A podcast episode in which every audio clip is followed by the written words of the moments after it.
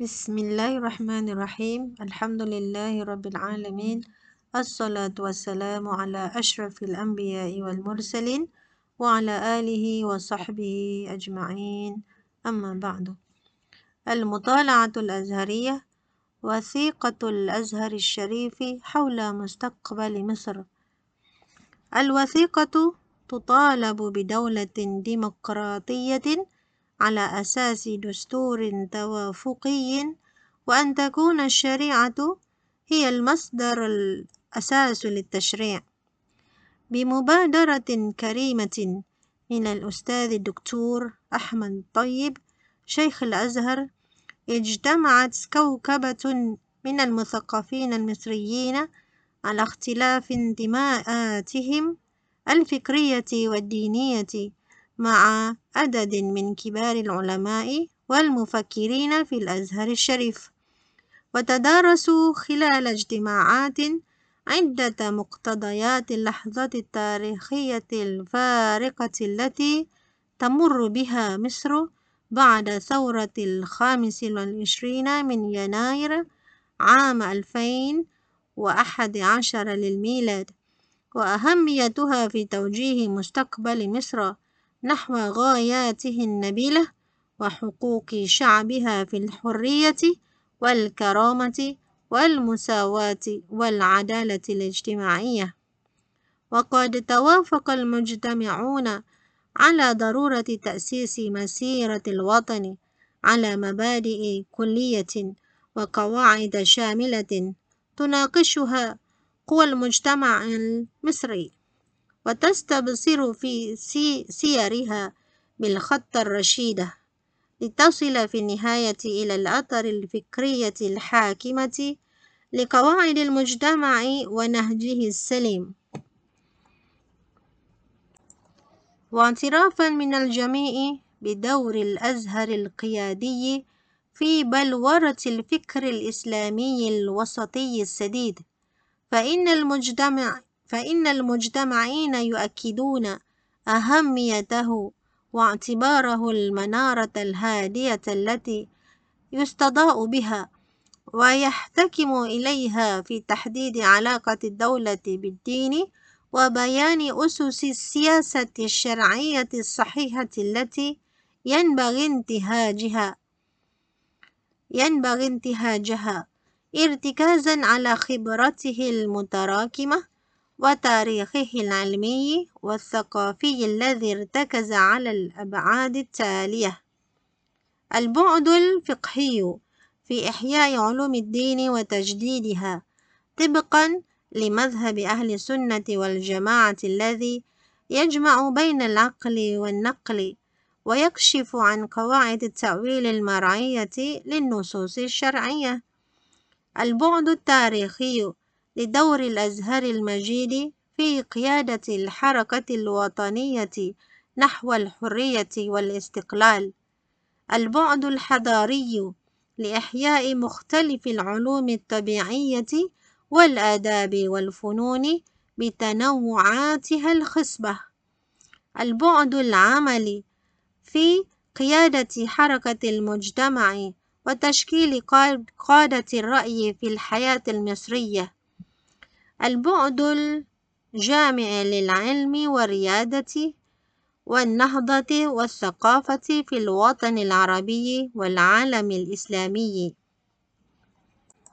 وقد حرص المجتمعون على أن يستلهموا في مناقشتهم روح تراث أعلام الفكر والنهضة والتقدم والإصلاح في الأزهر الشريف ابتداء من شيخ الإسلام الشيخ حسن العطار وتلميذه الشيخ رفاعة الطهطاوي إلى الإمام محمد عبده وتلاميذه وأئمته المجتهدين من علمائه من أمثال المراغي ومحمد بن عبد الله دراس ومصطفى عبد الرزاق وشلتوت وغيره من شيوخ الإسلام وعلمائه إلى يوم الناس هذا.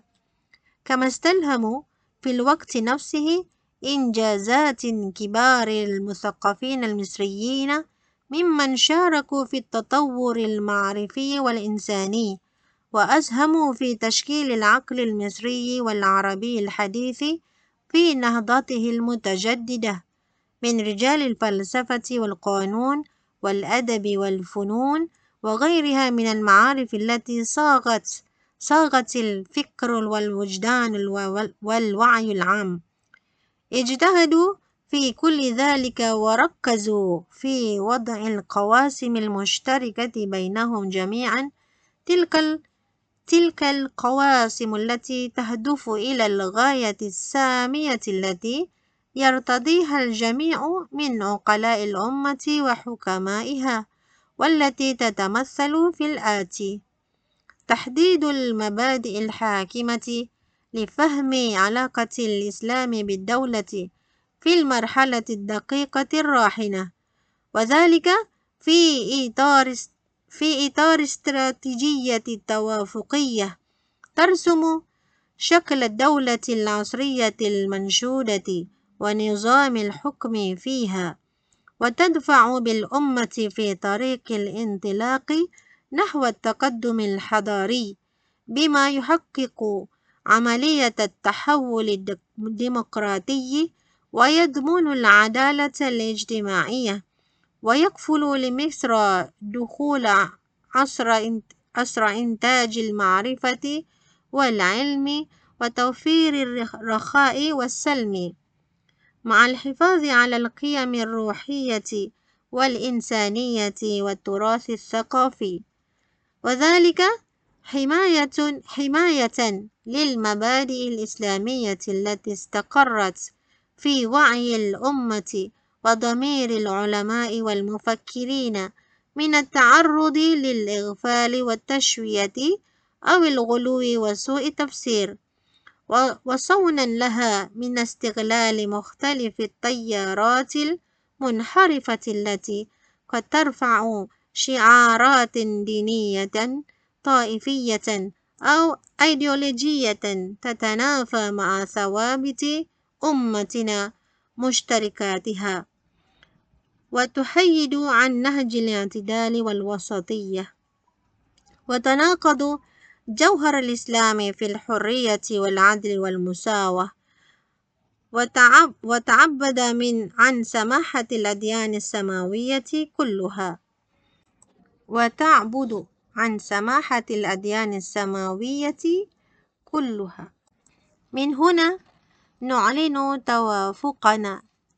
نحن المجتمع مجتمعين على المبادئ التالية لتحديد طبيعة المرجعية الإسلامية النيرة التي تتمثل أساسا في عدد من القضايا الكلية المستخلصة المستخلصة من النصوص الشرعية القطعية الثبوت والدلالة بوصفها المعبرة عن الفهم الصحيح للدين ونجم ونجملها في المحاور التالية. أولا دعم تأسيس الدولة الوطنية الدستورية الديمقراطية الحديثة التي تعتمد على دستور ترتضيه الأمة. يفصل بين سلطات الدولة ومؤسساتها القانونية الحاكمة ويحدد إطار الحكم ويضمن الحقوق والواجبات لكل أفرادها على قدم المساواة. بحيث تكون سلطة التشريع فيها لنواب الشعب. بما يتوافق مع المفهوم الإسلامي الصحيح حيث لم يعرف الإسلام حيث لم يعرف الإسلام لا في تشريعاته ولا حضارته ولا تاريخه ما يعرف في الثقافات الأخرى بالدولة الدينية الكهنوتية التي تسلطت على الناس وعانت منها البشرية في بعض مراحل التاريخ. بل ترك للناس إدارة. إدارة مجتمعاتهم واختيار الآليات والمؤسسات المحققة لمصالحهم شريطة أن تكون المبادئ الكلية للشريعة الإسلامية هي المصدر الأساسي هي المصدر الأساس للتشريع وبما يضمن لأتباع الديانات الإلهية الأخرى الاحتكام إلى شرائعهم إلى شرائعهم الدينية في قضايا الأحوال الشخصية. ثانياً اعتماد النظام الديمقراطي القائم على الانتخاب الحر المباشر الذي هو الصيغة العصرية لتحقيق مبادئ الشورى الإسلامية بما يضمنه من تعددية ومن تداول سلمي للسلطة ومن تحديد للاختصاصات ومراقبة للأداء ومحاسبة للمسؤولين أمام ممثل الشعب وتوخي منافع الناس ومصالحهم ومن ومصالحهم العامة في جميع التشريعات والقرارات وإدارة شؤون الدولة بالقانون والقانون وحده وملاحقة الفساد وتحقيق الشفافية التامة وحرية الحصول على المعلومات وتداولها. ثالثاً الالتزام بمنظومة الحرية الأساسية في الفكر والرأي مع الاحترام الكامل لحقوق الإنسان والمرأة والطفل والتأكيد على مبدأ التعددية واحترام الأديان السماوية واعتبار المواطنة مناط المسؤولية في المجتمع. رابعاً الاحترام التام لآداب الاختلاف وأخلاقيات الحوار وضرورة اجتناب التكفير والتخوين واستغلال الدين واستخدامه لبعث الفرقة والتنابذ والعداء بين المواطنين. مع اعتبار الحث على الحث على الفتنة الطائفية والدعوات العنصرية جريمة في حق الوطن. ووجوب ووجوب اعتماد الحوار المتكافئ والاحترام المتبادل والتعويل عليهما في التعامل بين فئات الشعب المختلفة دون أي تفرقة في الحقوق والواجبات بين جميع المواطنين. خامساً تأكيد الالتزام بالمواثيق والقرارات الدولية والتمسك بالمنجزات الحضارية في العلاقة الإنسانية المتوافقة مع التقاليد السمحة للثقافة الإسلامية والعربية والمتسقة مع الخبرة الحضارية الطويلة للشعب المصري في عصوره المختلفة. وما قدمه من نماذج من نماذج فائقة في التعايش السلمي ونشدان الخير للإنسانية كلها. سادساً الحرص التام على صيانة كرامة الأمة المصرية والحفاظ على عزتها الوطنية والحفاظ على عزتها الوطنية وتأكيد الحماية التامة والاحترام الكامل لدور العبادة لأتباع الديانات الإلهية الثلاث وضمان الممارسة الحرة لجميع الشعائر الدينية دون أي معوقات واحترام جميع مظاهر العبادة بمختلف أشكالها دون تسفيه لثقافة الشعب أو تشويه لتقاليده الأصلية وكذلك الحرص التام على صيانة حرية التعبير والإبداع الفني والأدبي في إطار منظومة منظومة قيمنا الحضارية الثابتة. سابعاً اعتبار التعليم والبحث العلمي ودخول ودخول عصر المعرفة قاطرة التقدم الحضاري في مصر وتكريس كل الجهود لتدارك لتدارك ما فاتنا في هذه المجالات لتدارك ما فاتنا في هذه المجالات. وحشد طاقة وحشد طاقة المجتمع كله لمحو الأمية واستشمار الثروة البشرية وتحقيق المشروعات المستقبلية الكبرى. ثامنا إعمال فقه الأولويات في تحقيق التنمية والعدالة الاجتماعية ومواجهة الاستبداد ومكافحة الفساد والقضاء على البطالة وبما يفجر طاقات المجتمع وإبداعاته في الجوانب الاقتصادية والبرامج الاجتماعية والثقافية والإعلامية على أن يأتي ذلك على رأس الأولويات التي يتبناها شعبنا في نهضته الراهنة مع اعتبار الرعاية الصحية الحقيقية والجادة واجب الدولة تجاه كل المواطنين جميعا. تاسعا. بناء علاقات مصر بأشقائها العرب ومحيطها الإسلامي ودائرتها الأفريقية والعالمية.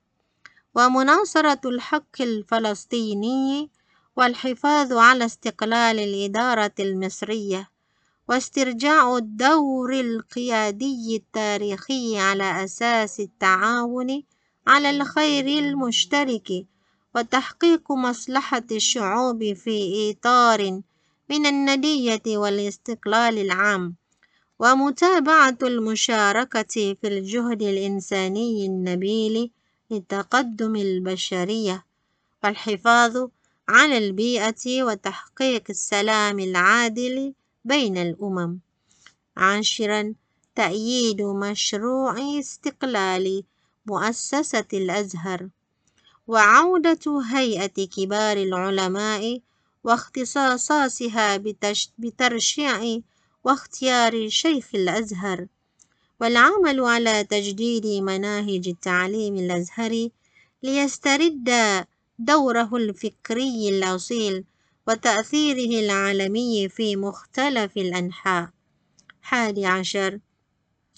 اعتبار الأزهر الشريف هو الجهة المختصة التي يرجع إليها في شؤون الإسلام وعلومه وتراثه واجتهاداته الفقهية والفكرية الحديثة مع عدم مصادرة حق الجميع في إبداء الرأي متى تحققت فيه الشروط العلمية اللازمة. وبشرط الالتزام بآداب الحوار واحترام ما توافق عليه علماء الأمة ويهيب علماء الأزهر والمثقفون المشاركون في إعداد هذا البيان بكل الأحزاب والاتجاهات السياسية المصرية أن تلتزم بالعمل على تقدم مصر سياسيا واقتصاديا واجتماعيا في إطار المحددات محددات الأساسية التي وردت في هذا البيان. والله الموفق لما فيه خير الأمة. انتهى.